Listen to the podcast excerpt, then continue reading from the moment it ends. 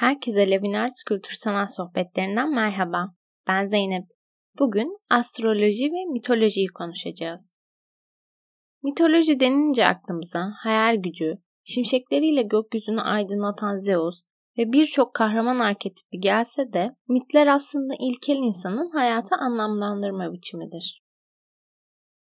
Gece gökyüzüne asıl duran yıldızlar, karanlığı aydınlatan kocaman ay Gündüz sıcaklığıyla ve parlaklığıyla karanlığı yok eden güneşle baş başa kalan arkaik dönem insanları büyük bir merakla ayın ve güneşin hareketlerini izlerdi. Neydi bu? Tabi bir de tutulmalar gibi olaylar yaşandıkça doğa hareketleniyordu. İlkel dönemde yaşayan bir insan olduğunuzu düşünün. Hiçbir şey bilmiyorsunuz. Tıpkı şu an ilk defa kar görünce şaşıran sevimli bebek videoları gibi. Bunların bir anlamı olmalıydı. Burada merak devreye girerek gökyüzüyle yeryüzü arasındaki bağın anlamlandırılmasına yardımcı oldu. İlkel insan güneşi ve ayı tanrısal bir figür olarak kabul ediyordu. Gülden Bulut, Mitolojik Astroloji ve Psikoloji adlı kitabında şöyle der. İlkel insanlar doğa güçlerini birer tanrısal figür olarak benimseyerek evreni tanrıların yönettiği bölgelere ayırdılar. Yani tarihi kayıtlara ulaştığımız ilk insanlar acizlikleri karşısında doğayla bütün olmuş, astrolojiyi ve astronomiyi temel alarak tanrıları dillendirmiş, efsaneler yaratmışlardır.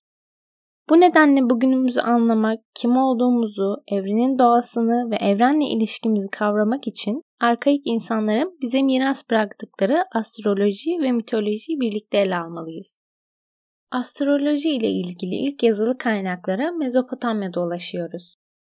Uygarlığa yazıyı sunan Sümerler astroloji ile ilgili ilk yazılı bilgileri de sunmuşlardır. Milattan önce 4000-3500 yılları arasında Mezopotamya'da yaşayan Sümerler astrolojinin temelini Zigorat adı verdikleri tapınaklarda atmışlardır. Sümerler Zigoratlarda yıldızları, ay ve güneşi izlemiş, tutulmalar, burçlar, ay, gün, yıl, saat gibi kavramların matematiksel formlarını hesaplamışlardır. Sümerler yıldızları o zamanın şartlarına göre oldukça doğru bir şekilde incelemişlerdir. Bir Sümer tabletinde 456 bin yıl egemenlik sürmüş olan 10 mitolojik kralın listesi verilmiştir. Sümerlilerin ardından Babilliler de astroloji ile oldukça yakından ilgilenmiştir. Önce 1870'li yıllardan kalma 70 tabletten oluşan Enuma Anu Enlil en eski astrolojik kaynak olarak kabul edilir. Anu ve Enlil zamanın da anlamına gelir. Anu gök, Enlil ise yeryüzü tanrısıdır. Tabletlerde gezegenlerin hareketleri ve kehanetleri yer alırdı. 63. tablet Amisaguda Venüs tabletidir. Babil tanrıçası İştar'ın gezegeni Venüs'ün kayıtlarını içerir. Eski dönemlerde insanlar ayın ve yıldızların hareketleri ile doğanın o yıl içerisinde nasıl olabileceğini anlıyorlardı. Babillerde astrologlar tutulmaları ve ayın hilal halini iyi gözlemlemeliydi. Çünkü yeni ay hilal ile başlıyordu. Boğa burcundaki ayı gözlemlemek kolay değildi. Ayın işaret ettiği iki boynuzu olan yıldızlar da oldukça önemliydi. Örneğin ay halili ise tehlikeler uzaklaştırılırdı. Mısırlılar ise M.Ö. 4000-3000 yılları arasında farklı bir kültürde gökyüzünden aynı hizmeti alıyorlardı. Gökyüzünün hareketlerine göre Nil Nehri'nin kabarma ve taşma zamanları hesaplanabiliyordu. İlk filozof Thales o dönemde yaptığı çalışmalarla M.Ö. 28 Mayıs 585 tarihinde güneş tutulması olacağını söylemiştir. Yunanlılarda ise astroloji önemli bir yere sahiptir. Oldukça geniş bir anlatı dünyasına sahip Yunan mitolojisinin astronomiden oldukça etkilendiği görülür. Mitolojinin ana kaynağı Mezopotamya uygarlıkları olsa da genellikle Yunanlılar ile evrensellik kazanmıştır. Yunan etkisindeki Roma medeniyetinde ise ilk başlarda astrolojiye bilinçsiz bir yaklaşım vardı. Yani ne var ne yoksa araştırmadan kabul ediyorlardı.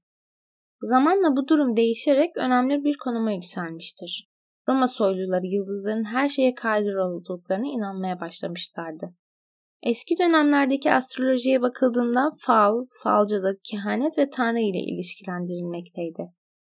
Roma ve Yunan kültürünün etkisiyle oluşan Greko-Roman kültürü, bugün kullandığımız gezegen isimlerinin de oluşmasını sağlamıştır. Bugün kullandığımız gezegen isimleri Roma tanrılarının Latince isimleridir. Örneğin Yunan mitolojisindeki Zeus, Roma mitolojisindeki Jüpiter'dir.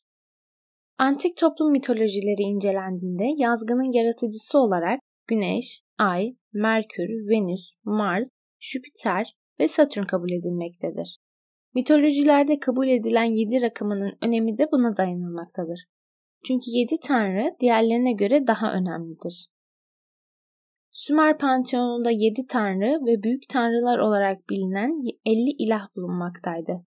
Sümerlilerde güneş tanrısı Utu, ay tanrısı Nanna, Venüs'ün aşkın ve savaşın tanrıçası Inanna, savaş ve fırtına tanrısı Ninurta, savaş ve fırtına tanrısı Ninurta ve yeraltı tanrıçası Ereşkigal Mars'ın, yeryüzü tanrısı Enlil ise Satürn'ün görünümündeydi.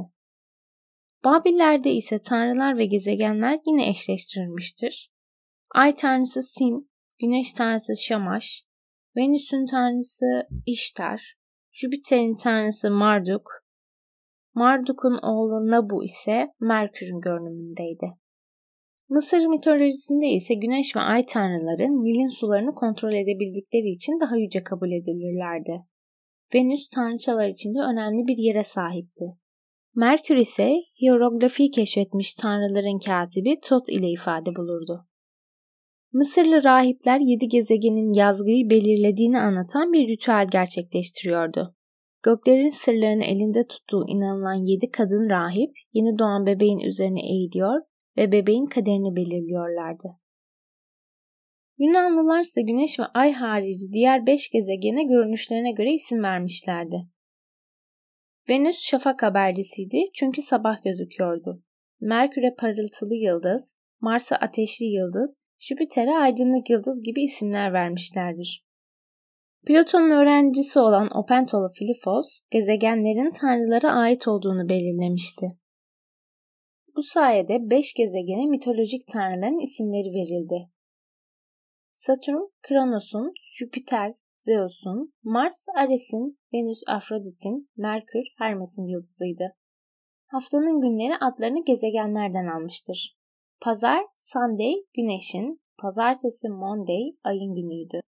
Salı, Tuesday adını Mars'la bağlantılı olan İskandinav savaş tanrısı Tiv'den almıştı. Çarşamba, Wednesday adını German mitolojisinde Woden veya İskandinav mitolojisinde savaş ve bilgelik tanrısı Odin'den almış, Merkür'ün günüydü. Perşembe, Thursday, İskandinav mitolojisinin en güçlü tanrılarından biri Thor'un yani Jüpiter'in günüydü. Thor asla kılıç ve mızrak taşımazdı. Herkül ile eş tutulan tanrının çekici, Zeus'un güçlü oklarıyla eşdeğer tutulmuştur. Hala mahkeme salonlarında kullanılan açılış çekici, Thor'un çekicidir. Cuma Friday, German mitolojisinde aşk ve bereket tanrıçası Frisia'nın günü yani Venüs'ün günüdür. Cumartesi Saturday ise Satürn günü olarak adlandırılmıştır. Gezegenler ve mitoloji arasındaki bağ kısaca böyle.